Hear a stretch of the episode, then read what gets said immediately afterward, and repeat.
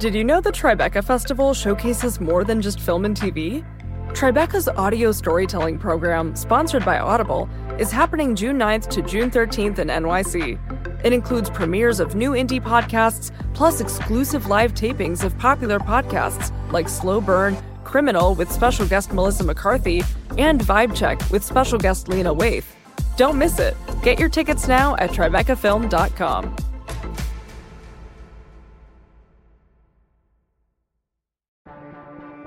Get ready to laugh out loud at the Tribeca Festival, June fifth to June sixteenth in N Y C.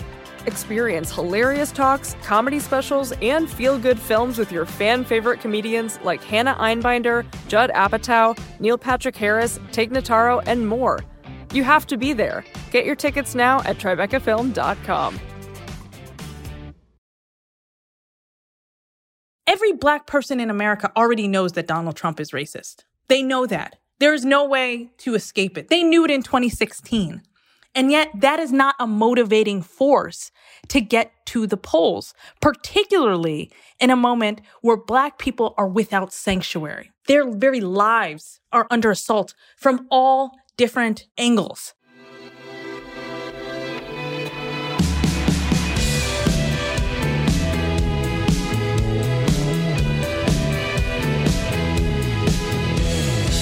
Hello and welcome to The Ezra Klein Show on the Vox Media Podcast Network. Uh, before we start today, you, our viewers, you listeners, I guess it is, uh, you are what make the show go round, and we have a request for you to help us hopefully make a show that you will like even better. Um, and that is, as you hear on podcasts every so often, to fill out a short survey so we know a little bit more about who you are and what you want and how your listening habits have changed over the past few months. And, you know, Just, just we want to be in communication. You hear a lot from me. We need to hear a little bit more from you. Uh, so go to vox media dot com slash pod survey. Again, that is vox media dot com slash pod survey. It will really help us make a show in the future that is more the kind of show you want and need. Um, and hopefully a show even more people will, will want and need and enjoy. So again, that is vox media dot com slash pod survey. But today's show uh, is, I really, I'm really glad this one worked out uh, on the timing. So if you watch Republican National Convention, as I did for my sins, one thing you noticed is that in a party that is more than ninety percent white in terms of its voting population, they presented a very diverse face. I think something like forty percent of the speakers were, were non-white. In particular, there were a lot of African-American speakers making arguments on behalf of themselves as politicians, making arguments about the, the failure of democratic governance, making arguments about Donald Trump, why he either wasn't a racist or even better, like is the right choice for the Black community. And this got treated as a very cynical, like tokenism play in some quarters, or even just a, a bid to make uh, white Americans feel less racist for voting for Donald Trump. But there's also a very deep history of this. And the Black Republican and Black conservative, and a lot of uh, Black voters, about a third self-identify even now as conservative, is an important force in American politics, um, and one that is sort of constantly argued over, but often in, in very poor and uninformed ways. The person who does not talk about this in poor and uninformed ways is Leah Wright Rigueur, who is an assistant professor of public policy at the Harvard Kennedy School of Government. She's a historian by training. Um, her book, The Loneliness of the Black Republican, Pragmatic Politics and the Pursuit of Power, is just a, a remarkable history of Black Republicans through the twentieth century, of the Republican Party's efforts to win over more Black voters as Republicans, over the way the Republican Party has been unwilling to change policy to actually make that happen, right? Always wants it to be a messaging thing or something else. But the, the, these debates and, and issues have echoed throughout, um, and the way the Democratic Party has responded to them. This has shaped a lot of our politics, and understanding it well um, and, and, and in the depth she does, I think, is really helpful for seeing what's going on in this election right now. She has also for years taught a course on protest and riots and political backlash, which could not be more relevant right now. And so we also discuss that. Um, it's a great conversation. I won't spend a bunch of time introducing it, and instead we'll get right to it. As always, my email, Ezra Klein Show at vox dot com. Again, Ezra Klein Show at vox dot com. Here is Leah Wright Rigueur. Leah Wright Rigueur, welcome to the podcast. Thanks for having me. I actually wanted to start with the report Ralph Bunche wrote for the Republican Party way back when. Tell, tell me the context of that and, and what it recommended. So At the time, Ralph Bunche is a political scientist. He is a teacher at Howard University, a professor at Howard. Um, he goes on later to be a career diplomat of sorts, and he wins the Nobel Peace Prize in the nineteen fifties. So he's this this really kind of uh, what we might call revered uh, figure in Black politics, but also in American politics, particularly in American statesmanship and statescraft. And here he is in the nineteen forties working with the Republican Party. Now, he's working with the Republican Party not out of any kind of affinity for the Republican Party, but more so out of concern for the idea of two-party politics and where Black people fit within that two-party political system. So he had been really upset about the New Deal. He felt like the New Deal hadn't gone far enough for Black people and that there had been elements of the New Deal that had essentially been racist. So when the Republican Party reaches out to Ralph Bunche to do some consulting work for them and saying, you know, how do we get Black voters to come back into the Republican fold? Ralph Bunche agrees, but he agrees only on the condition that when he finishes his final report on this, that the report be published in its entirety. And that's really where things start to get interesting, so to speak. So as a little bit of context here, before we get into what the report actually said, the issue that he is working within is that in the folk history of American politics, I think people believe that the racial realignment happened around the Civil Rights Act. But particularly for Black voters, it happened earlier around the, the New Deal. The Black voters were heavily Republican before the New Deal, and then they began to swing Democratic after it. So what happened there? And then how does it lead to the Republican Party asking Bunche for his help? So there's this idea that, you know, African Americans leave the Republican Party in the nineteen sixties. And to some extent that is true, and we, we can talk about that uh, in a little bit. But the really interesting thing here is that, you know, there's this great book by Nancy Malkiel Weiss uh, called Farewell to the Party of Lincoln. And one of the things that it does so well is points out that African Americans leave the Repub- leave the Republican Party in droves, the Party of Lincoln in droves in nineteen thirty-six during Roosevelt's second term, second election. And they leave because of the economic impact of the New Deal. So that first term where Black voters do not vote for Franklin Delano Roosevelt, they actually experience the policies, the plans, you know, the procedures, the programs of the New Deal in ways that are, uh, affect their day-to-day lives, and in ways that affect their day-to-day lives that allow them to overlook the history of discrimination of the Democratic Party and the persistent segregationists that are within the Democratic Party myths. On top of that, Black voters really are affected by, you know, the civil rights activism of Eleanor Roosevelt. So you get those two things combined, right? The, the way in which the New Deal actually benefits Black people, because many of the New Deal programs are colorblind, and the civil rights activism of Eleanor Roosevelt, and you see a watershed change, watershed movement. And so the Republican Party notices this almost immediately. And they start up all different kinds of drives, you know, how to get Black voters back. What do we do about this? And so in nineteen thirty-nine, when they're beginning this relationship with Ralph Bunche, they reach out to him because we they say, we have to be able to compete with the New Deal and with the Roosevelt administration. We're bleeding voters. You know, Black voters are still affiliating as Republicans, but they're not voting Republican anymore. So how do we change this? And so what does Ralph Bunche recommend to them? So Ralph Bunche gives them this comprehensive report, this really detailed report on where the New Deal has failed. And he essentially says the New Deal hasn't gone far enough, that the New Deal has had discriminatory practices and, you know, policies ingrained in, even in some of their most effective programs, right? And he goes into great detail about this. But he also says, you know, the Republican Party has not done enough. Right? The Republican Party should be going further in its kind of policies and programs, and they can no longer rely on the spirit of Abraham Lincoln, quote unquote, freeing the slaves in order to, say, move Black voters. So he argues in favor of all kinds of ch- policy changes, right? All kinds of differences. He says you need to be more effective on, say, healthcare. He calls for universal healthcare. He says you need to be more effective on, say, Social Security, relief, finance, agriculture, labor, right? So all of these different areas, he says, there is room for the Republican Party to make inroads amongst Black voters by speaking to the very issues and needs that Black voters uh, uh, want. And he's very also, he's also very um, explicit about the need for these programs and policies to be economic, right? Now, what is interesting, though, is that the Republican Party gets this report, and initially they say wide praise for it. They say, this is what we need. This is exactly what we need. But remember, Bunche put in this, you know, uh, kind of caveat saying either you publish the report in full or you don't publish it at all. And so when the Republican Party comes back and says, well, we want to publish the parts where you attack the New Deal, Bunche says, well, no, you can't do that. He says, you have to publish the entire thing or not at all. And so they end up not publishing it at all. But be- bits and pieces end up being leaked to the press, particularly the Black press and the Black media. And so what we see is bits and pieces of this report proliferate.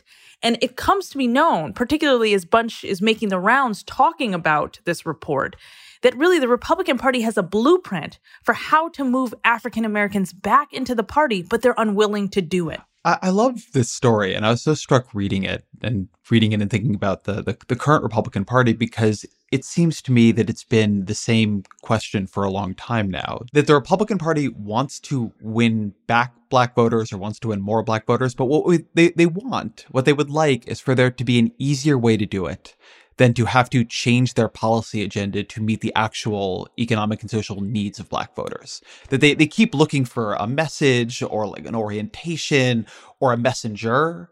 But every time somebody comes to them and says, look, the African Americans have a very high uninsurance rate, you need a better idea for what to do about that than the Democrats have, they say, no, no, not that. We want we we, we want some other way of addressing this. Absolutely. So one of the interesting things about, you know, the blueprint that Ralph Bunche provides in the nineteen thirties and nineteen forties is that it remains the blueprint for the Republican Party and its kind of what we might call racial consultants right on up until the present day. And so there are a couple of things that I think that are takeaways from that Ralph Bunche uh, piece, right? The first is that he says, you cannot run with both hare and hound. So what does that mean, right? That's actually the title of the chapter in my book. But he says, you can't run with hare and hound, meaning that you have, the Republican Party has to decide whether it wants to court, say, the dissident white vote of the, in this case, the Democratic Party, and rely on racial antagonisms on the backs of Black people, or do you really want Black voters, right? You cannot seduce both. And in the case, I think, of Black voters, that idea about policy, particularly economic policy, is the one that is really, really important over the course of the twentieth century and into the twenty-first century. So, you know, in nineteen seventy, uh, seventy-six, seventy-seven, seventy-eight, when we see Wright McNeil and Associates, which is a Black Republican consulting group, consulting with the R N C, they say virtually the same thing that Ralph Bunche has said in nineteen thirty-nine and nineteen forty. And they say, you know, we have to find a way to make these ideas palatable or attractive to Black people, because right now, Black voters are making a pragmatic vote, even in cases where they don't like Democrats, right? So even in cases where they might be more aligned religiously, right, spiritually, what have you, with the Republican Party, they will not choose the Republican Party because, one, they believe Republicans are racist and antagonists, racially antagonistic, and two, there are no policies that they see affecting their day-to-day lives for the, for the positive. So it's the two things that go hand in hand. And all too often, we see that Republicans recognize this, but they're unwilling to make either one of those kind of significant structural changes in order to actually get a significant population of the Black vote. I want to go back to the you can't run with hare or hound, because it's super important. So one of the things happening in this period, uh, and this particularly becomes true in the mid-century period, is that the Republican Party begins to see an opportunity with Southern whites angry at the Democratic Party, which has been totally dominant in the South, angry at the Democratic Party for adopting a more pro-civil rights agenda, um, uh, angry with some Democrats for pushing, say, uh, anti-lynching laws. And then there becomes this tension of whether you're going to try to appeal to these Southern whites who are driven by racial by racism, um, or you're going to try to try to win back Black voters. And in many ways, this same tension seems to me to be present in the Republican Party today, that there's this constant desire among Republicans rhetorically to appeal to, to Black voters. Something like forty percent of the R N C speakers were, were non-white. But so long as the Republican Party is going to make its base and its core appeals to the most racially resentful whites, um, there is just a, an, an ineluctable tension at the, the heart of it. You you you can't do both. And that, like, you can't do both seems to me to actually be one of the decisive drivers of how the party coalitions form and change in, in, in mid-century and then up until the present day. Can you talk a little bit about that and how that how that evolved? Well, I think one of the things that's really interesting is that um, the Democratic Party somehow at, at, at a certain point in time manages to have white segregationists and Black people in it at the same time. This is kind of one of these burning questions that Republican strategists, particularly in the nineteen thirties and the nineteen forties and into the nineteen fifties and sixties, are really trying to wrestle with, right? And as they think about, you know, how do we get disaffected Southern white voters? How do we get white segregationists? How do we, you know, even Eisenhower is thinking about, in the R N C during that period, is trying to pour money into, you know, how do we amass that group that the Democratic Party has managed to do, right, through the New Deal coalitions. One of the things that they're not really paying attention to, or at least ignoring at the very least, is how economic issues function. And so the N double A C P, um, and uh, there's this really great political scientist who works for the N double A C P, Henry Lee Moon, who do all of these studies. And one of the things that they find is that even in the early nineteen sixties, Black voters are still saying that the Democratic Party is the party of, you know, racists. And they're not seeing that much difference between the Republican Party and the Democratic Party on civil rights. But when they're asked about economic issues, Black voters overwhelmingly, by nineteen sixty, overwhelmingly say that the Democratic Party is the party of the working man. And white working class voters, white laborers, white, even white segregationists are saying the same thing. And so this is that very fragile connection that allows the Democratic Party in the nineteen fifties and the nineteen, early nineteen sixties to consist of white segregationists and Black people at the very same time. You know, it also uh, matters, too, that there are regional differences. So when we talk about voters, Black voters in the nineteen sixties, we are by and large talking about, you know, pre-Voting Rights Act. So we're by and large talking about northern, upper western, you know, northeastern voters. We're not talking about Black voters in the South because they can't vote. And so the ideas are very different, too, about what Democrats mean in the North versus the South, right? Northern Democrats have formed an alliance or an allegiance with Black voters. And so that matters. But what Republicans are really looking at is this idea of, can we balance, right, these uh, Black voters who have been off and on loyal to us for, you know, nearly a century, and can we bring in these white antagonistic voters? And what they, I think, fundamentally miss is the economic piece that ties all of this together. And so what we begin to see, particularly in the mid-nineteen sixties, is that the Republican Party begins diverting money away from spending on, you know, African-American outreach or Black outreach and towards recruiting white Southern voters, right? And it has all kinds of different names. And actually, it predates, you know, predates the nineteen sixties. It happens in the nineteen forties and the nineteen fifties. But we, what I see as one of these really important drivers is that essentially the Republican Party makes this decision. Several uh, people within the Republican Party make this decision to go hunting where the ducks are. They say Black people are a lost cause. We're never going to get them back. So let's go after disaffected white voters and find some way, particularly this idea of racial resentment, to in order to bring them into the Republican Party. And that's where we begin to see really significant shifts and changes. So that pre-nineteen sixty-five Democratic Party, let, let, let's look at that coalition for a minute.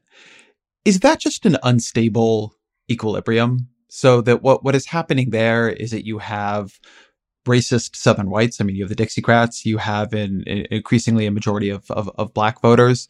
And the Democratic Party is doing enough on economics to hold that coalition together, but not enough on civil rights for that coalition to break apart. Um, the Southern uh, Democrats in the Congress, they run the House Rules Committee. They run virtually every important committee because of seniority. And so they're able to just bottle up these bills. And then the, the standard story here is that, you know, Lyndon Johnson, Civil Rights Act, the Democratic Party finally steps forward, makes a choice on which direction it's going to take, it beats over the the Southern resistance in Congress to do it. And that's what ends that coalition. Do you do you buy that narrative? I don't necessarily buy that narrative. And I say this because there's so much unevenness, even dating back to the New Deal, where Black voters are in and out of the Democratic coalition. You know, I think about that moment where Truman issues the sig- uh, that really significant civil rights uh, report, right, to secure these rights, where he desegregates the armed forces and where we see, for example, uh, civil rights included in the Democratic Party platform. What happens? Dixiecrats break off, and that allows room for Black people to come into the party. But a couple of years later, under Dwight Eisenhower, Black voters come flooding back into the Republican Party. Why do they do that? Because of all of these uh, all of these changes around Brown v. Board of Education, and they are essentially punishing the Democratic Party for their failures on civil rights, right? So forty percent, Dwight Eisenhower in nineteen fifty-six gets forty percent of the Black vote. And they do it because they are punishing the Democratic Party for their failure on civil rights. And so I think we see a lot of that back and forth, particularly in the South, right on up through the nineteen eighties. And so one of the things I think we can point to is that even as Republicans are saying, you know, we're going to take over the South, we're going to get the Southern vote, Southern bloc vote, and they do in some ways get the Deep South vote, they don't wholly get those, uh, we don't wholly get a realignment, uh, start getting a realignment until the nineteen eighties. And even that is a, fra- a far more fragile realignment. A lot of it has to do with the economic issues. So we still see that interesting coalition of Black, white Southern voters, segregationists, all the way through the nineteen eighties, in part because of that idea about the party being the uh, the Democratic Party being the party of the working man. It's really not until Democrats start moving away from working class issues, right, and sort of towards these kind of Atari Democrats or technocrats that we begin to see these white voters move solidly into the Republican co- column. Part of the argument that I, I make in my research is that there is far more volatility within the political process, the two-party political process, than we account for. And that's actually really important because it su- suggests that even as we say, oh, this group is monolithic, this group is monolithic, there's far more room for chaos in these systems than we allow for. Do you, this is going to jump us more forward than I was planning to go, and, and so I'm going to track backwards in a second, but do you think that coalition is possible today? Do you think that there is, say, a Democratic Party that holds, you know, eighty-five, ninety-five percent of the Black vote and also wins over the kinds of white voters who are voting for Trump right now because it emphasizes economic issues in a different way? I think there's a small cross-section that that can win it over. Uh, you know, this is this is historians hate speculation. And this is one of the reasons why, um, even though political scientists love it.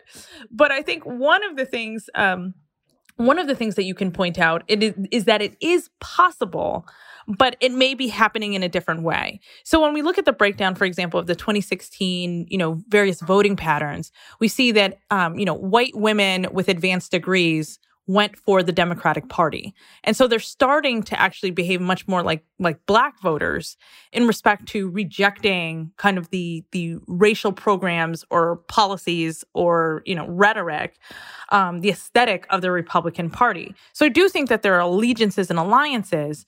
What remains to be seen, and this could actually be really interesting, you know, to kind of test out or to explore, is can they win over some cross-section of white, you know, working-class voters? I think the answer is yes. We know that they can win over. We know that the Democratic Party can win over poor voters. But, you know, I think they can make inroads into that kind of poor, uh, that middle-class, working-class uh, demographic that has gone so strongly for Trump. But at what point do they do it? I think at one, it has to be a point where they are suffering, right, where the suffering is so much, and the Democratic Party has provided policies, economic policies, that affect that suffering, right, and speak to that suffering. But otherwise, that racial pull is really, really strong. Um, the other thing that I'll say is, you know, I'll flip it. There's, there's uh, been a lot of conversation about, well, could the Republican Party ever win over a substantial number of Black voters? We're not talking about like ninety percent because that's just not going to happen. But could they win, say, twenty, twenty-five, thirty percent, forty percent? And so my argument has always been that it would take something akin to the New Deal. The Republican Party ha- would have to put something into effect that is similar in scope and effectiveness to the New Deal. And that was Bunche's argument all those years ago, too. You have to do something big and broad. What that would look like in two thousand twenty, I'm not quite sure. Um, you know, sometimes I say, you know, if Trump wanted to and, and passed universal health care, that could be the thing that would be, you know, New Deal-ish in its, in its scope. But it can't simply be these kind of symbolic gestures. And this is true also for the Democratic Party. It can't be simply these, these symbolic gestures about winning over, you know, this is what we do, this is what we represent. There actually has to be, you know, meat and potatoes policies, sp- specifically economic policies that affect these targeted groups. Because you're not going to just do it through rhetoric alone. So wild to me to hear to hear the opportunity zones come back. Um, one thing I just want to touch on, uh, on on Black voters in the Republican Party there that I think a lot of people don't know is that about a third of Black Americans self-identify as conservative. If you ask them liberal, moderate, conservative, about a third will say they're conservative. You've done a lot of work on this. What is that? What does Black conservatism look like? Is it different one, than what white Americans think of when they hear the term conservative? Um, or is it conservatism as the Republican Party tends to define it? So the Republican Party for years has been, actually for generations, has really been trying to deal with this issue, right? They they look at the numbers. Everyone can look at the numbers. That number about Black people who identify as conservative has been pretty stable over the duration of this timeline. And they say, well, why aren't we winning over Black people who self-identify as conservative?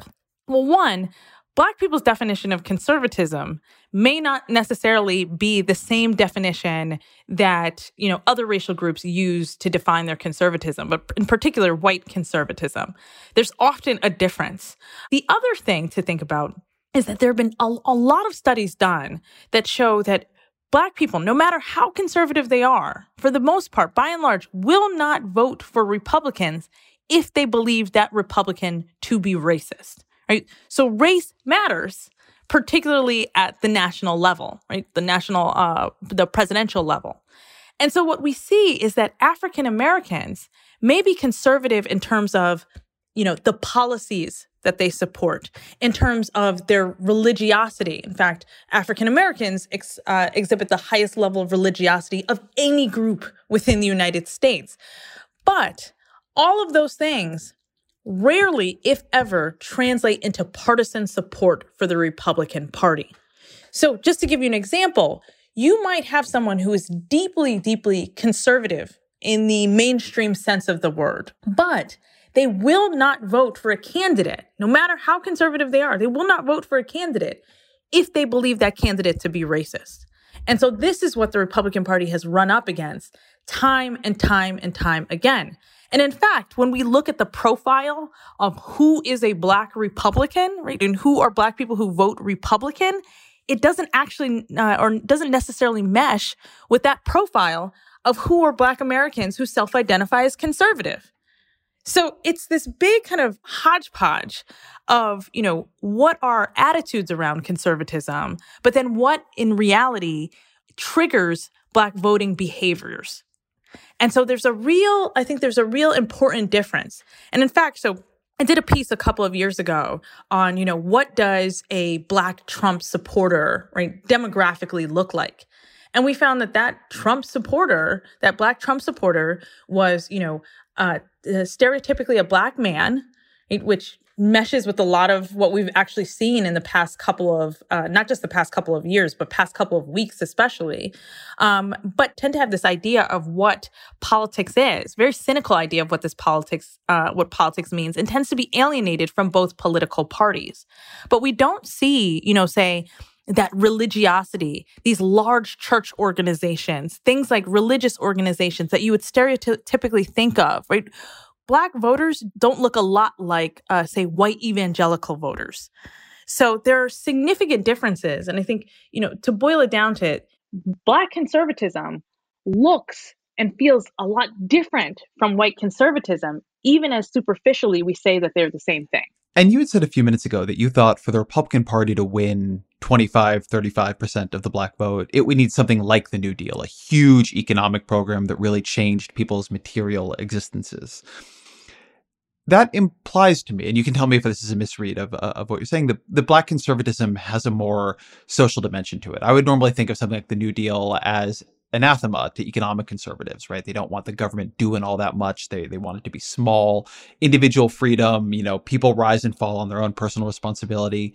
But one of the Republican Party's constant arguments is that the way they will be able to appeal to Black voters is that Black voters, as you mentioned, are religious, are often religiously conservative, um, you know, have views on things like abortion and gay marriage and social change that line up uh, more often sometimes with parts of the Republican Party's social agenda, and that that's the wedge. So is that the kind of conservatism that is more potent, but that one of the problems for the Republican Party is that it is paired with less skepticism of the government acting economically? So absolutely. I, you know, one of the things I, I think to tease this out a little bit is that what we find is that African Americans can hold conservative views that actually mesh with, you know, what white conservatives use. So say abortion, you know, um, L G B T Q rights, things like that, and compartmentalize that and say, no, we're still not voting for Republicans. Now, we might vote for policies that reflect that. And we do see this scattershot across the board, or we see it in public opinion polls. For example, the you know um, there have been a couple of public opinion polls that show that African Americans have slightly uh, more conservative views on you know trans rights and things like that. But when it comes time to check the ballot box for politicians, African Americans will not vote for a candidate that they believe to be racist. They will not vote, by and large, for candidates that have affiliations with the Republican Party because of what they see the Republican Party representing. They're willing to sidestep some of those conservative views in order to vote for Democratic candidates. Now, what's also interesting to me is that that tends to be the profile of older African-American voters. Younger African-American voters are actually becoming more liberal than what, you know, we've seen in the past. So that presents another line of, you know, uh, uh, problematics for the Republican Party that hopes to recruit Black voters in. I mean, this past election cycle, young Black voters supported Bernie Sanders in very large numbers. Right? How is the Republic the Republican Party can't compete with that? Right? They can't compete with the message, the message launched by Bernie Sanders. They can't compete with this idea of right economic universalism or economic inequality because, frankly, their policies don't mesh with that. But what we do see is that there are some African American voters, and this is what often sometimes translates into support for the Republican Party, particularly African American voters, uh, roughly thirty ages thirty-five and older, who are attracted to the economic policies of the Republican Party. So we do see support for that. And I don't know if you if if uh, anyone caught this during the Republican National Convention. There was a lot of emphasis on superficial economic policies as a means of appealing to Black voters. The problem is, just like the religion, that only appeals to a certain cross-section, a very small cross-section of African-American voters. So the best thing that Republicans did in twenty twenty is start centering their appeals around criminal justice reform, because that's something that has widespread support amongst African-American communities and is distinctly different from traditional Republican stances in the past. Will it be effective? I don't necessarily know that it will be effective because they still Republicans still have to deal and address, you know, the issue of racism within their party. So you can't simply sidestep you know, the racism or the racist behavior, the racist rhetoric, and champion criminal justice reform. There also has to be a way in which you are addressing and solving for the racist, you know, behavior and things like that. The Ezra Klein Show will be back after a short break.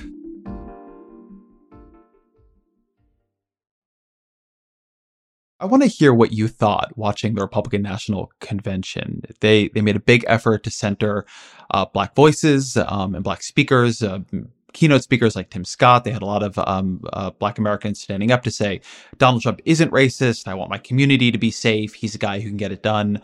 When you watched that, what did you think their theory of Black voters was? And did you think what they were doing was effective? And I guess then the third question is, did you think it was actually aimed at Black voters? Or as many people um, argued, it was aimed at reassuring white voters that voting for Donald Trump was not a racist thing to do? So I think there are a couple of things to separate out. I think the rea- the general reaction to the, you know, diversity push at this year's convention um, actually echoed a lot of the diversity push at the twenty sixteen convention. Um, you know, the twenty sixteen convention was remarkable because it had, you know, roughly the same amount of Black delegates and alternate alternates as nineteen sixty-four, right? So the lowest percentage in really, um, you know, two generations. But it had a lot of performative a- aspects. One person, if you know, if you're watching the twenty sixteen um, convention, and same goes for twenty twenty, you're watching the uh, Republican National Convention in twenty sixteen or twenty twenty, you might say, wow, look at all of this diversity. Look at all of these representatives. And in fact, I think in twenty sixteen, they actually did a better job in terms of roll call, right? In terms of nominating the president, in terms of representation of diversity. I distinctly remember, you know, a Black man and a Black woman at, at different points saying, we, you know, nominate Donald Trump. You know, this state goes for Donald Trump. And we didn't so much see that this year, although we did see a lot of speakers. And yes, a lot of this was aimed at kind of squelching or crushing this idea that Donald Trump might be racist. We're going to counteract this with lots of, you know, representations of diversity. I think the one that to me was was the most uh, uh, profound was the one, the naturalization citizen, uh, uh, ceremony with with new citizens, right? So we had this kind of rainbow of representation saying, well, look, Donald Trump can't possibly be racist, and he can't be a xenophobe because he's allowing all of these people into this, into the country, uh, you know, so so generously, so thoughtfully. But I do think it came across as superficial. It came across very surface level, particularly when we then had these cutout moments looking at the actual body and the um, the groups of Republicans across the country. There was very little representation. And I always say that the the real true test of representation is how many delegates and alternative uh, alternates to the convention are people of color, and in this case, Black people. And again, the number is very low. It's always very low. And because there is a, you know, quote unquote diversity issue. Now, in terms of is it effective, I think it's too kind of early to make that judgment call about is it effective. But the kind of thing that was, I think, very, uh, came across very powerfully is something like Tim Scott's speech, where Tim Scott went to great lengths to really talk about his experience, personalize his experience as a Black person within politics, and not so much connected to Donald Trump, because Tim Scott knows that connecting it to Donald Trump with regard to Black voters is a losing proposition. But instead, to connect it to his experience within the Republican Party, but in particular, his re- experience with mass incarceration and criminal justice reform, which people have know that this has been Tim Scott's thing for several years, along with economic inequality.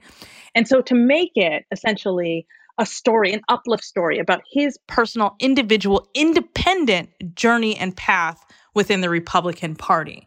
That's the kind of thing that historically has been effective in swaying Black voters and African Americans, when Republicans can distance themselves and establish themselves as independent from these kind of racist elements within the party. That's, I mean, wholeheartedly, that is where Republicans tend to do well with Black voters, when they are seen as independent of the party structure.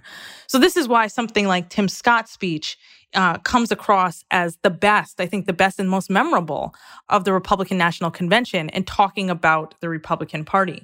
Um, the other thing that came across, I think, and this is something that I think Republicans, again, have been trying to really hammer, hammer home, is something like Alice Marie Johnson, who came up and, again, really tried to speak about her experience, her individual experience, and detach it from, say, a Donald Trump or the Republican Party. So it's almost apolitical, which seems a little weird because it's, you know, at a political convention.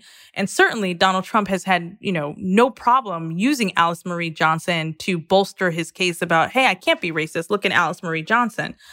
But what she did, I think that was really quite, um, uh, really quite savvy, is to say this is about the issue of criminal justice reform. And I want to detach it from the obvious of the Republican apparatus, instead say this is a human rights issue.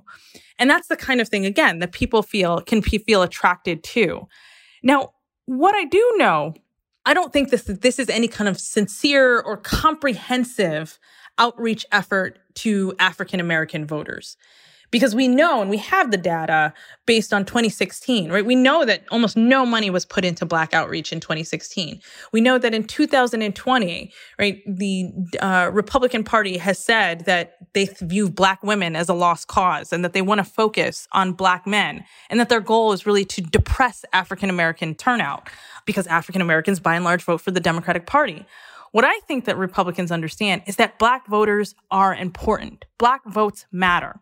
They don't necessarily know why they matter or why they should matter or what is the best strategy to actually bring people into the party, but they know that they matter for winning elections. They have always known that they matter for winning elections. They especially they even know that Black women are critical for winning elections. And I think this is really important when we think about the kind of strategy that the Trump campaign and the Trump administration has really been putting into their racial outreach efforts.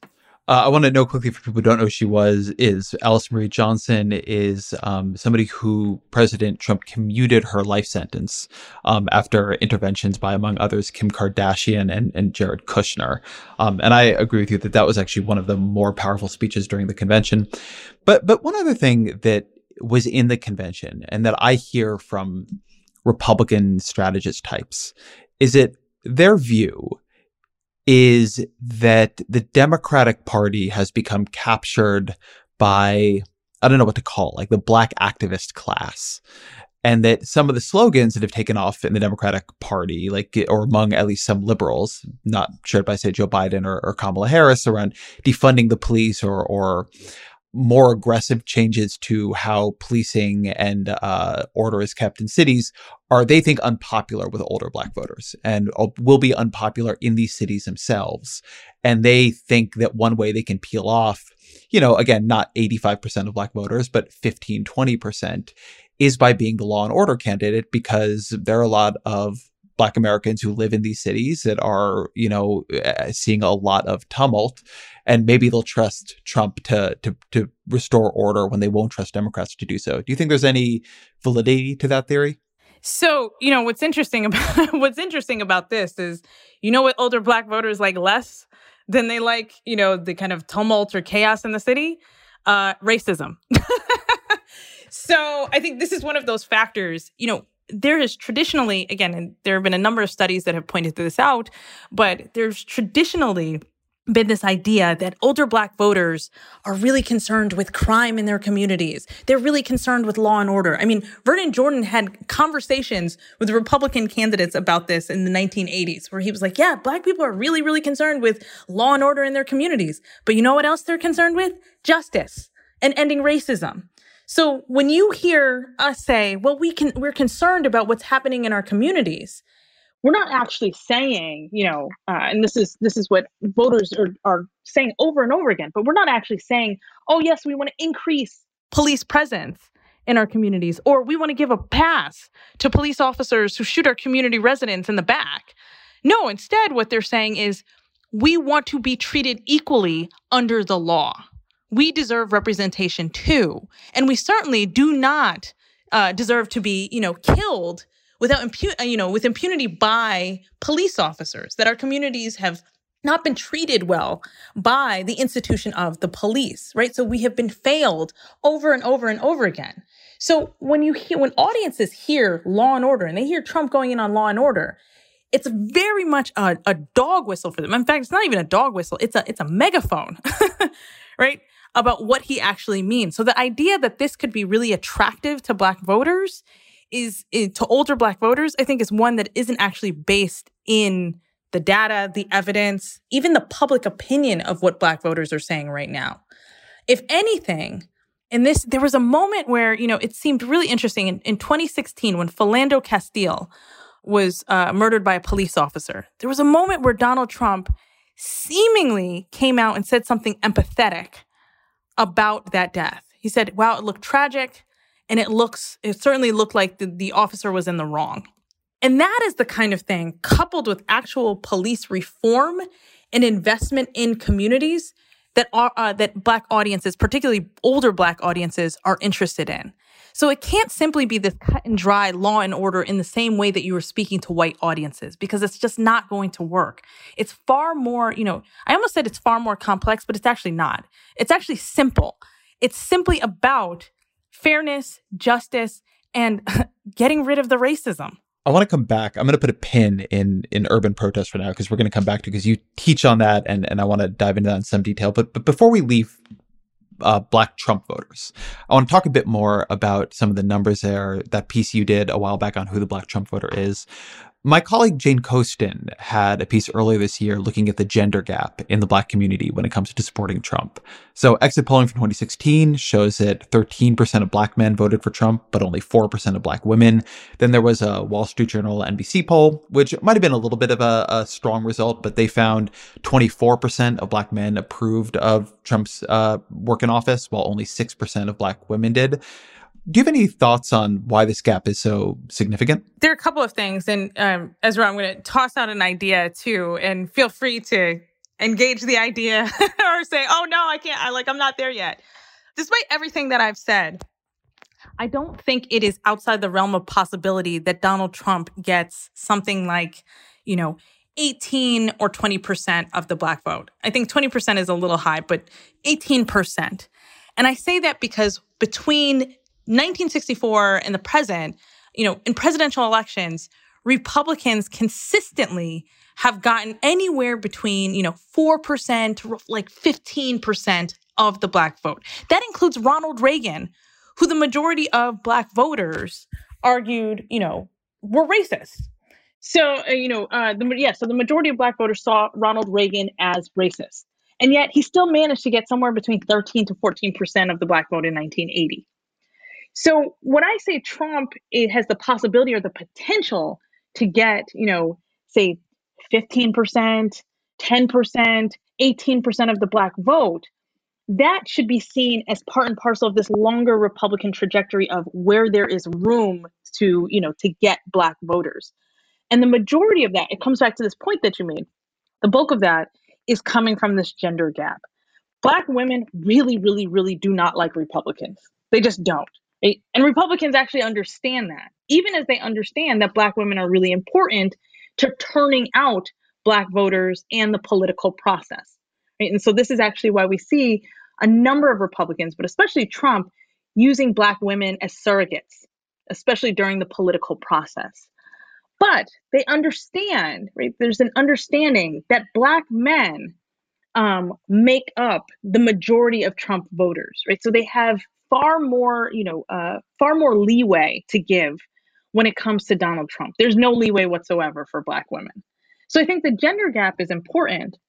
And it also meshes up with these ideas that we talk about. So Black men, for example, are, you know, more likely to support ideas of machismo within politics. They're also more attractive to these ideas of, you know, uh, these rhetorical ideas, but especially these criminal justice ideas.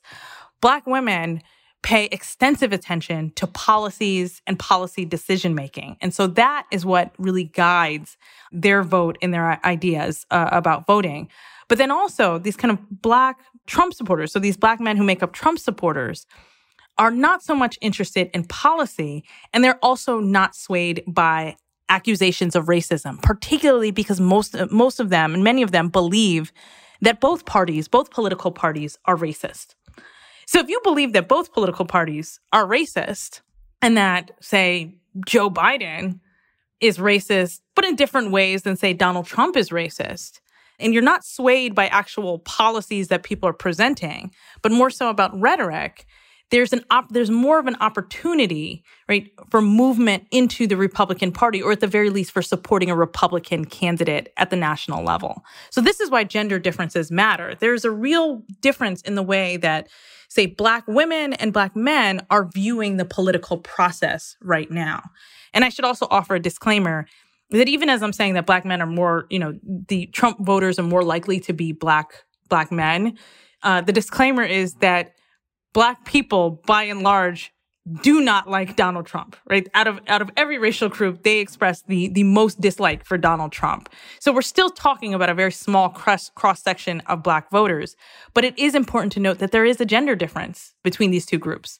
Yes, it, it, it's always worth saying that it's not just white men, but also white women voted for Donald Trump. Um, and that is not true for, for either gender category for, for black voters.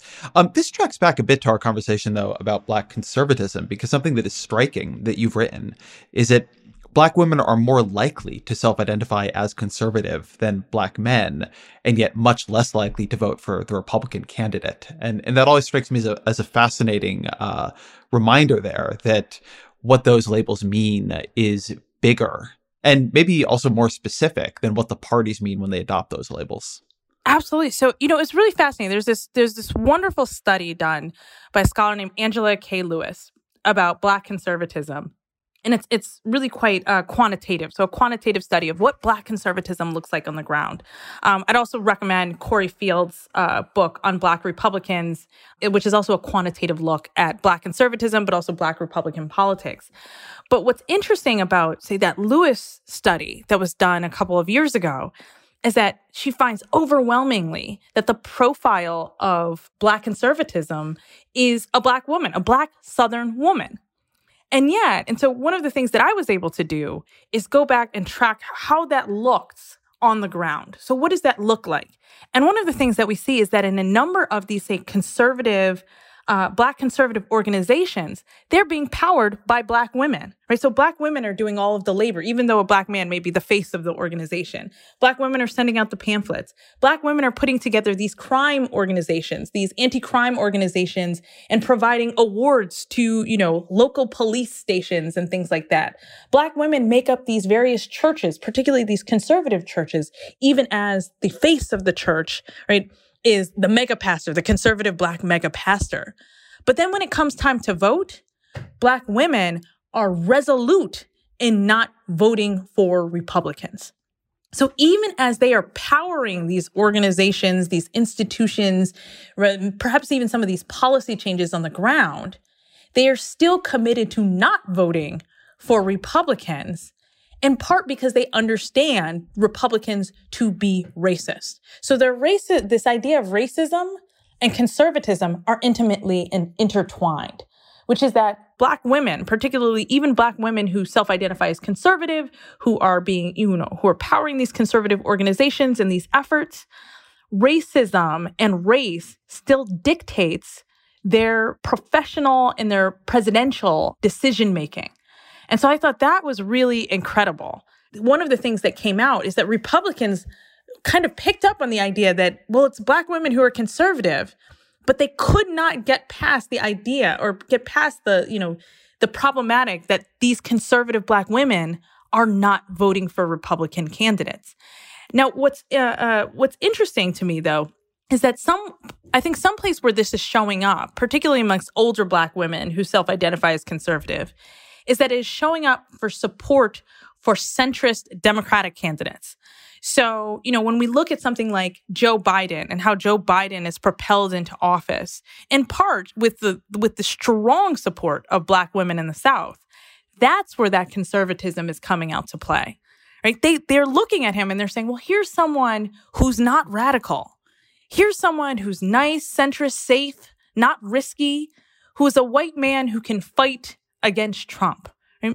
Same thing, I think, when we look at, say, the vice presidential nomination around uh, Kamala Harris. There was an enormous amount of support for Kamala Harris uh, after the V P announcement amongst black women, especially older black women. Right? That's that's part of the target demographic.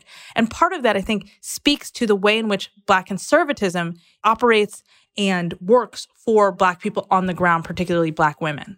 And is an inter- something that So I wrote a book on polarization, and one of the things I was exploring in that book is why is the Democratic Party operated so differently in a polarized period than the Republican Party?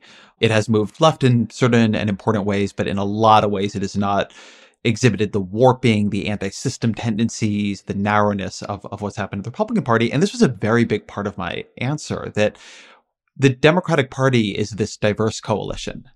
And where among white voters, what happens is that white liberals go into the Democratic Party and white conservatives go into the Republican Party and moderates get split.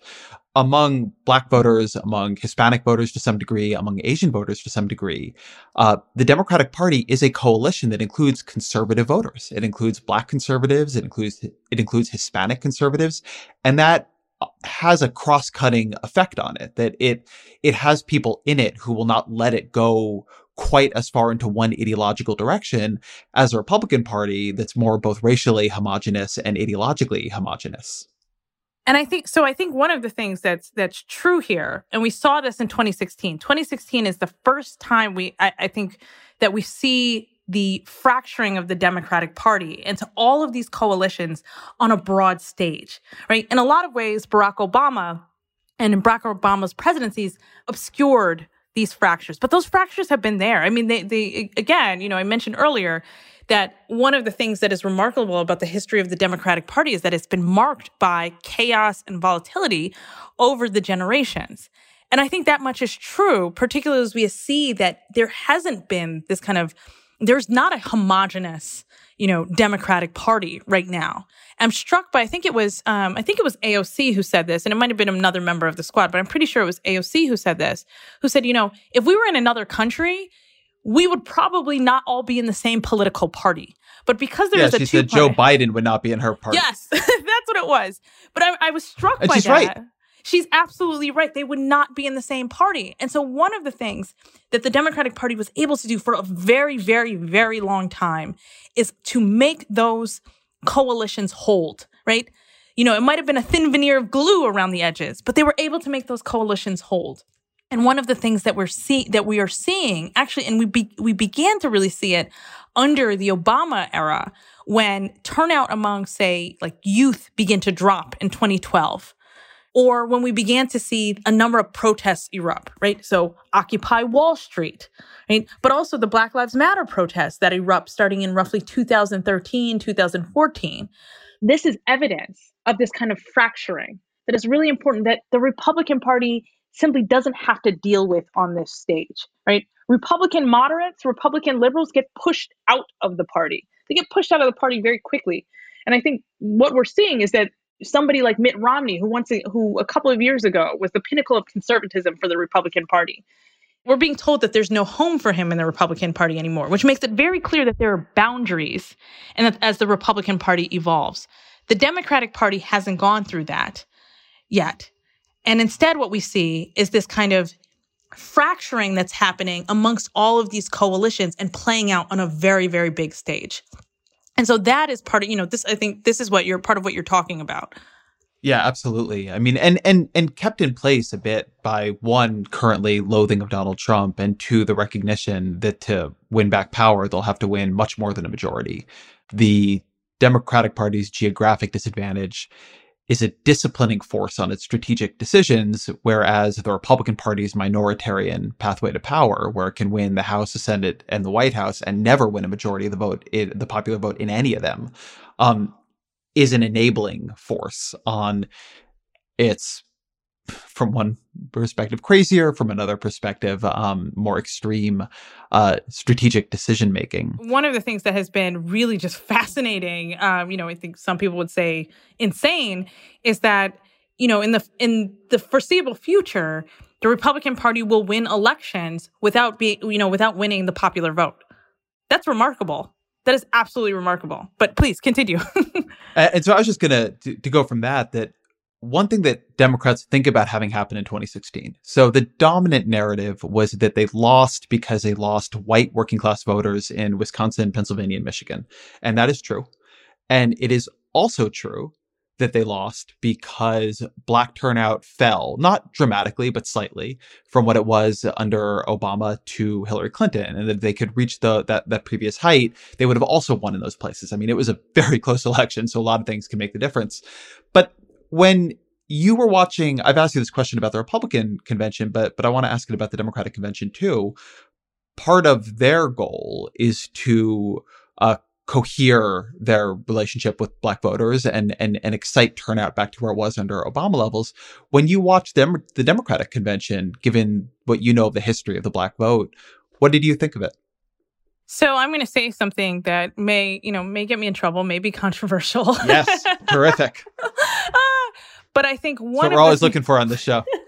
One of the things that the Democratic Party has consistently overlooked, including in twenty twenty, is Black men.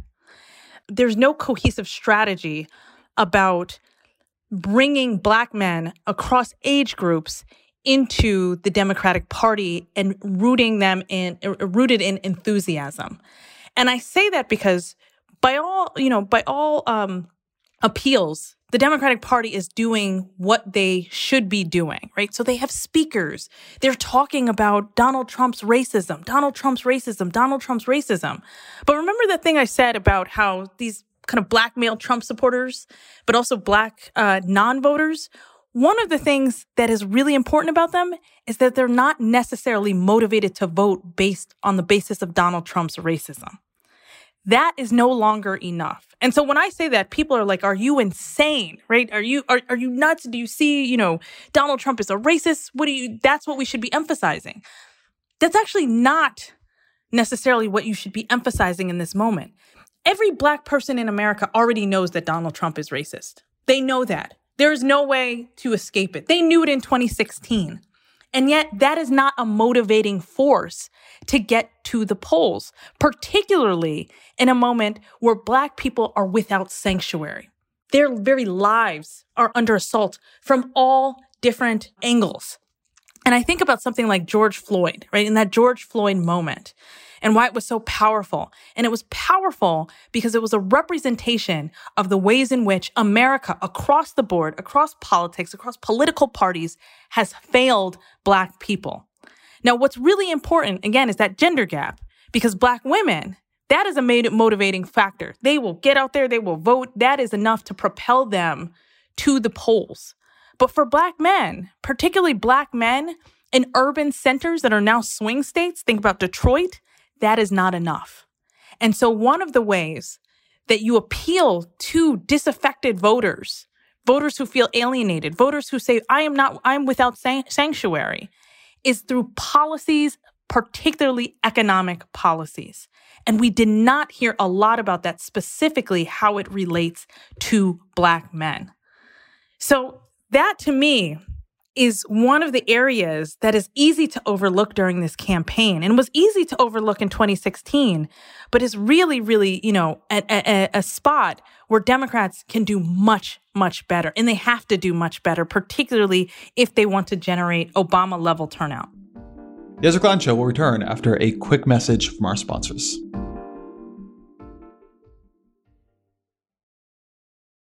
Let's talk about the George Floyd moment. You've you, you were telling me before we started here that you've taught this class on riots and protest and race for over a decade, and that you have to change it every three months because the situation in the country changes so much. You have Occupy, um, you have Black Lives Matter, now you have the, the the racial reckoning following George Floyd. What do you see right now when you look out at the country with the level of historical background you bring to this? What what what does it look like to you? So I think the protest that we're seeing right now essentially is America coming to a racial reckoning. We are on the cusp of a racial reckoning. I won't say that we are there because I still think there are, you know, it is a fragile racial reckoning and there are many different directions that this could go in, particularly as we as we move into the two thousand twenty presidential election. But the protests that we're seeing right now are a direct result of essentially the failures, the historical failures of America and race. It is coming to a head. It's been building for quite some time. I mean, it's been building for generations. But the idea, you know, I think one of the things that is encapsulated through these protests, but particularly this is why George Floyd's um, death resonated so much, is because what we're talking about is a system that has failed on every single level for Black people. And I'll even say for more widely, for underrepresented groups, for marginalized groups, right? So George, somebody like George Floyd becomes symbolic of the larger racial inequalities that we have in our society. And so I'll, I'll give you just a couple of examples, right? When we think about something like the economy, the and, and, and the irony of talking about the, you know, a booming economy in a moment where Black economic employment is sky high is, is not lost on me, right? But it's an economy that has not worked for Black people, that's left millions underemployed and unemployed. So we think about George Floyd. George Floyd, why is he in Minneapolis? He's in Minneapolis because he's looking for work when he's murdered, right? when we think about the failures of the American healthcare system. One of the things that struck me about George Floyd is that the autopsy report showed that he had COVID nineteen in his lungs when he died. So, you know, it's like, I can't even escape, you know, uh, because of the healthcare pandemic and the health pandemic, uh, national pandemic that's happening and global pandemic before I get killed by the police, right?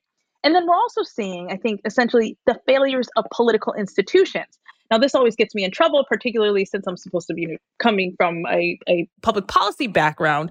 But this is about the historical and continuing institutional failures of public policy, public officials, public institutions in the lives of Black people, right? So all of this comes together in these protests. That's what we're seeing in these protests. It's not simply about, oh, George Floyd, but it's about Breonna Taylor. It's about Ahmaud Arbery. It is about all of these individuals in a history, the history and the weight of racial inequality in this country.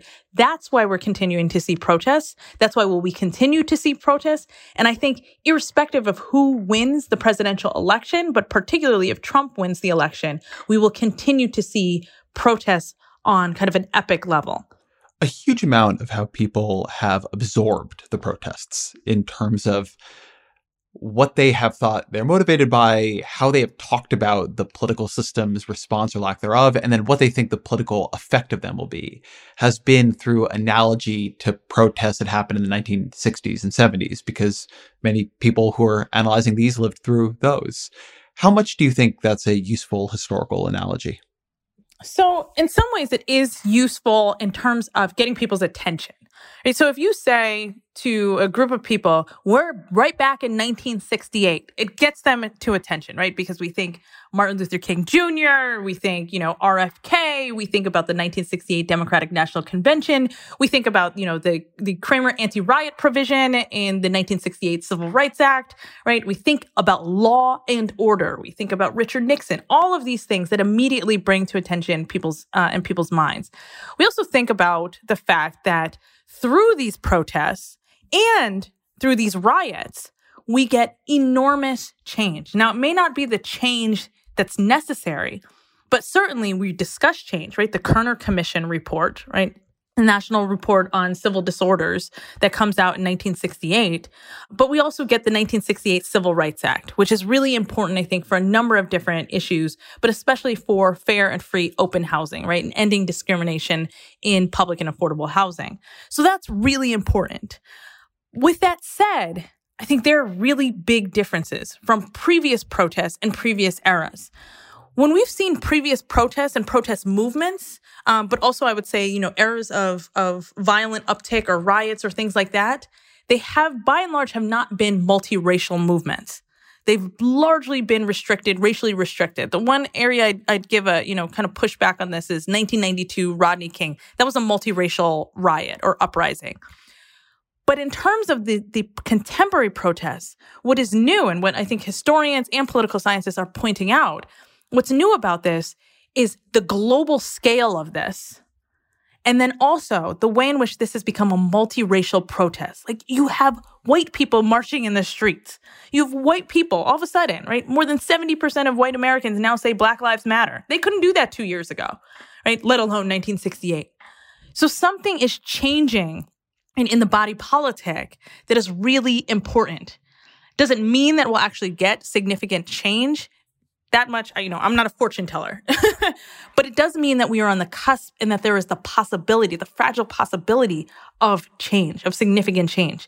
And again, we have the blueprint in front of us, right? The Kerner Commission, the Kerner Report gave out, you know, hundreds of pages of suggestions and solutions on what to do. So we do have a blueprint before this because we've, you know, in some ways been here before, right? We're, this is not new in terms of what is going on within the American, you know, the American nation. This is just the chickens coming home to roost and a new group of people participating in the protests and in the movement.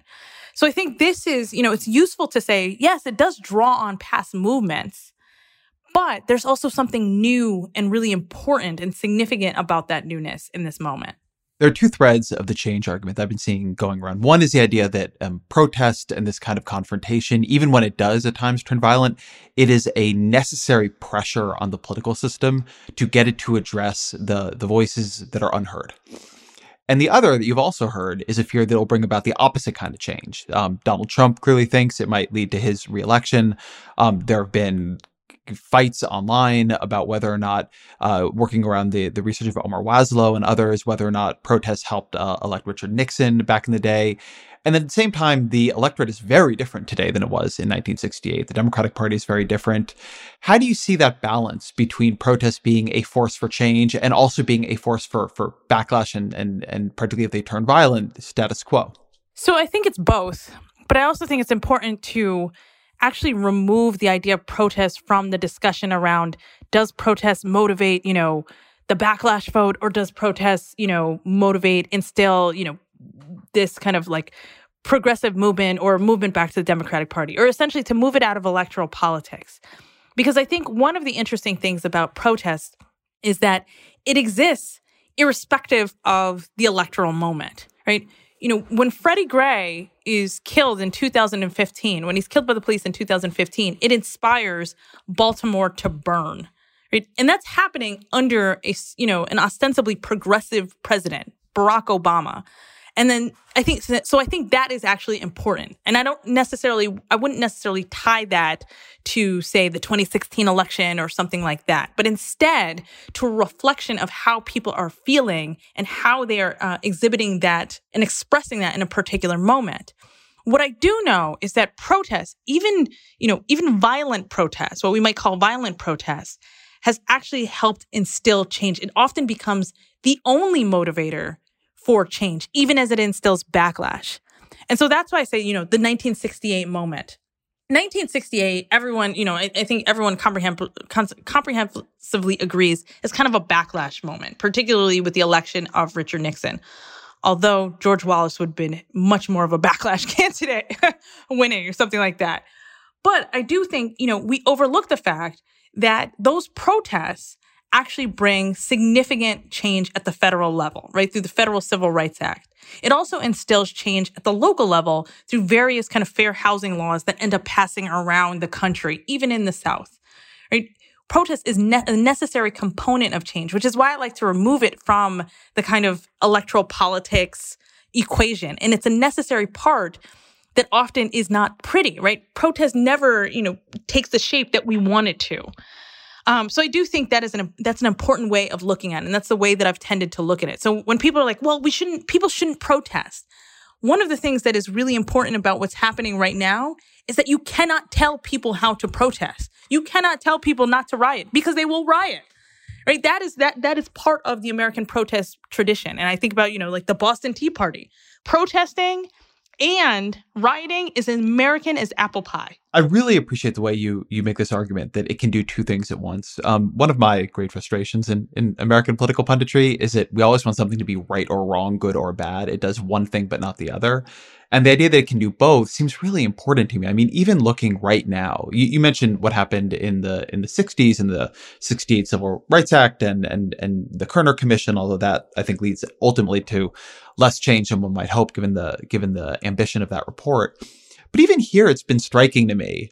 Um, there was a lot of criminal justice reform talk at the Republican convention. Uh, Tim Scott, if you look at his criminal justice bill right now, it looks like what the Democrats were pushing a couple of years ago, and the Democrats are voting against it because it is not as far as they want to go now. But it's a hell of a lot further than Republicans were going a couple of years ago. You know, even Donald Trump and uh, I think it, Donald Trump Junior talked about uh, the Donald Trump Junior and specifically talked about the killing of George Floyd, the murder of George Floyd, like, as a as a murder, as a problem. Now, I'm not a fan of where the Trump administration stands on on these issues. So my point is not to to make an argument on their behalf, but it is to say that it has this quality, or it can have this quality, of simultaneously changing the shape of the discussion, even as it um, creates backlash in electoral politics. And it's a little bit hard to know how that story ends up playing out. But I, I think it's important not to not to forget that both things happen simultaneously. Like, maybe it does give Republicans a bit of a boost, and also maybe it changes what Republicans say, do, and believe. Well, I think one of the interesting developments over the last couple of years has been this small Republican movement, you know, for criminal justice reform, right? And it largely comes through the lens of libertarianism. And it's still quite conservative in terms of criminal justice reform, right? They're not calling for defunding the police. They're not calling for the shutting down of all prisons in America, right? It's still a very, you know, and they're still very delicate. We know that the, um, you know, the the Redeem Act that uh, Cory Booker and Rand Paul proposed a couple of years ago ultimately failed, in part because there was a breakdown in terms of, you know, well, what does what do we do around white collar crime? Well, what do we do around violent crime or something like that, right? So there's there's a very different understanding of criminal justice reform on the left and the right. But there's been this really fragile bipartisan consensus, and I think it is remarkable given that, you know, the uh, criminal justice or mass incarceration crisis and the kind of militarization of the police has actually been, was actually a bipartisan project as well. So, of course, the solution in some ways has to be a bipartisan po- uh, project, but it also has to be a bipartisan par- project in an era where, you know, the federal government is expanding its reach and where Donald Trump has has been willing to stonewall things just because he doesn't want to do them, right? So it is important that there has been an element of criminal criminal justice reform even coming out of the White House. But one of the interesting things here is that for the White House, it seems like they want to have their cake and eat it too. And so what I've been struck by is that they're making an argument around criminal justice reform. You know, there was this point where I think it was Vernon Jones, one of the R N C speakers, who says, you know, Donald Trump ended mass incarceration for black men, right? Which was like clearly an overstatement. I, you know, that's news to me. But um, but it's interesting that they're making that argument. And then in the next breath went on to say, fund our police, support the police, right? Those two arguments seem like they should be at odds. And for the Republican Party, it's more so about taking advantage of the fractures within the Democratic Party and picking up those threads to say, yeah, we can have our cake and eat it too. So we can say that we are... Or you can run with you can run with hound and hare. Exactly. You can run with hound and hare because it is, you know, part of this argument is we can abolish mass incarceration or elements of mass incarceration while also ramping up mass incarceration. And to us, it's not hypocritical because it's a rhetorical device in a lot of ways. You know, one of the things that is really interesting to me about the Trump administration is that they tend to be very transactional, right? So even in their racism, they are transactional in their racism because they think that they will get something out of that. So it it tends to be really, really clumsy, right? It's not the kind of smooth, like, Uh, you know, polished racism that we've seen in the past. It's like Donald Trump getting up and being like, okay, people will really like if I call Colin Kaepernick, you know, a son of a, you know, something rude. And that is a transactional understanding of his racism because it's kind of like throwing things out of uh, out there. But the mass incarceration part that they support is transactional as well. So we see this when George, when um, Trump at his rally, at one of his rallies says, you know, George Floyd, the stock market, you know, I'm sure George Floyd is looking down from heaven and cheering because the stock market is through the roof because it's transactional. He says, you know, George Floyd is something that, you know, people seem to be really upset about. And maybe I can get something from this if I shout him out, but also shout out the economy because that's my real bread and butter. So a lot of this, and I think the other part of this is really trying to take advantage of these fractures and these fissures within the Democratic Party where they feel like they will lose ground if they call something out. So if you come out really, really hard in favor of the protesters, they're afraid that they're going to alienate, you know, suburban white voters that might be on the line. But if you don't come out in favor of the protesters, or if you don't come out, you know, uh, hard on this criminal justice reform uh, line, you're going to certainly lose, you know, young uh, young voters who are really passionate about these issues. So how do you navigate that? And the Republican Party is really trying to take advantage of that. One thing that I want to draw out that you were talking about a minute ago is the idea that protesters are not actors in electoral politics, or at least do not intend to be and cannot be usably treated as, as, as such, because I see this all the time. Um, um, a f- small fraction of the country protests, and then a small fraction of protesters are involved in riots or, or, or violent protest. And there's always this question of, like, what will the politicians say What will they do? What will the mayor do? What will Joe Biden say? How will Donald Trump treat it? What are they doing? Are they making it hard for Democrats to win in, in, in twenty twenty? And I'm not saying these strategic questions aren't real. It's just that it always strikes me as a truly impossible question for the politicians who are somehow asked to control the situation, because it is not under their control. Like, there would not be these protests if the public, if the people who were protesting thought that politics was a usable means for their issues to be addressed. And so it just, I understand why, say, Donald Trump wants to use them politically. You can't get away from that. But it, it does strike me that um, a lot of the particularly political commentary conversation about them wants to treat this as some kind of policy problem inside the realm of what politicians can usefully respond to, when it almost by definition operates outside of it, and you need to find some broader response. You're not going to be able to do something very effective the Tuesday night of the protest. You would either have had to stop it before, or you can answer it after, but there's only so much you can do in the moment.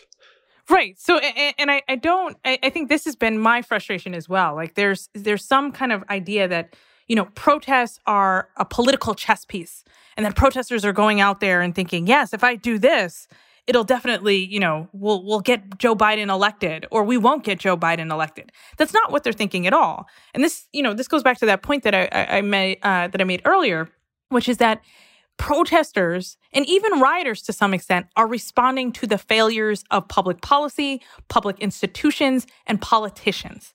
In moments where there's a healthy democracy, there are high numbers of voters. Really, really, really high numbers of voters. So we can look at various countries and say, oh, they have a healthy democracy because they have really high voter turnout. One of the things that strikes me about the new, uh, the United States is that we traditionally do not have high voter turnout in terms of, like, comparative to other countries, other, you know, d- democratic countries. We have a high, high level of non-voters, which says that something is not working right in our democracy, that our democracy is not functioning, quote unquote, as intended or as envisioned. And so this is why I think, you know, it's it's actually useful for me to say I want to step outside of that framework and to think that we can have a debate about, you know, is protest good? Is protest bad? No, protest is just is. Protest is a reaction or response to the failures of democracy. And that's, you know, that's what I think, you know, people can take advantage of it. They can drive, use it to drive up fears. They can use it to talk about, you know, this is the failing of such and such system. But the reality is what protest is trying to do is actually point out the flaws in our democratic system. And so by doing that, it has to exist. It, it just by its very nature, it has to exist outside of that, you know, that framing that pundits try and put on it. I think that's a good place to to come to a close, speaking as a pundit. Um, so let me ask you the question we always use to end the show, which is, what are three books you would recommend to the audience? Well, I think given the nature of our co- uh, our conversation, there are a couple of books uh, that I would recommend. So the first one is uh, Megan Min- Ming Francis, and Megan is a pro- uh, political science professor at the University of Washington, and her book is Civil Rights and the Making of the Modern American State. Came out a couple of years ago, but I really love it because it's essentially the history of a protest movement, the National Association for the Advancement of Colored People, and how they actually end up shaping the civil rights movement. But the really important part about it is that she documents how the N double A C P fails. Right? So she talks a lot about failure because failure is critical to understanding how they ultimately succeed. The next book that I would recommend is by Lily Geismer, who is a professor at uh, Claremont McKenna College. And it's called Don't Blame Us, Suburban Liberals and the Transformation of the Democratic Party. And if you want to understand the fractures, the fissures, the craziness of the modern Democratic Party, but also the transformation of the Democratic Party, uh, uh, you know, particularly as it moves into this kind of professional class, and really how we get to the moment that we're in right now, I think it's crucial that you read Lily's book. Um, and it's a really just wonderful treatment of a lot of these issues, particularly economic issues that we see playing out in the American political landscape right now. And then the last book that I want to recommend, and many of your readers may have, I mean, listeners may have already heard of this book. It's it's gotten a lot of press, but it's Carol Anderson's One Person, No Vote, How Voter Suppression is Destroying Our Democracy. And I think one of the things that's really important about this book is that she uses history dating back to the eighteen sixties to really talk about how democracy has failed for Black Americans. And so she uses the idea of voter suppression, but she also talks about voter depression and about the power of the vote, but also the failure of the electoral system and the democratic system in really protecting the rights of African Americans. And she goes right on through the present day. So it's a really pressing issue, not just for, you know, the twenty twenty election, but really in thinking about democracy in our nation and really the healthiness or the, the lack thereof of, of democracy and the pressing ideas of inequality that face our nation. So those are my three book recommendations. Those are great. Um, Leah Wright Rigueur, your book is The Loneliness of the Black Republican. Uh, thank you so much for spending some time with us today. Always a pleasure. Thank you. Thank you to Leah Wright Rigueur uh, for being here. Thank you to all of you for being here, to Roshi Karma for doing excellent research on this one, uh, to Jeffrey Geld for producing The Ezra Klein Show is a Vox Media podcast production.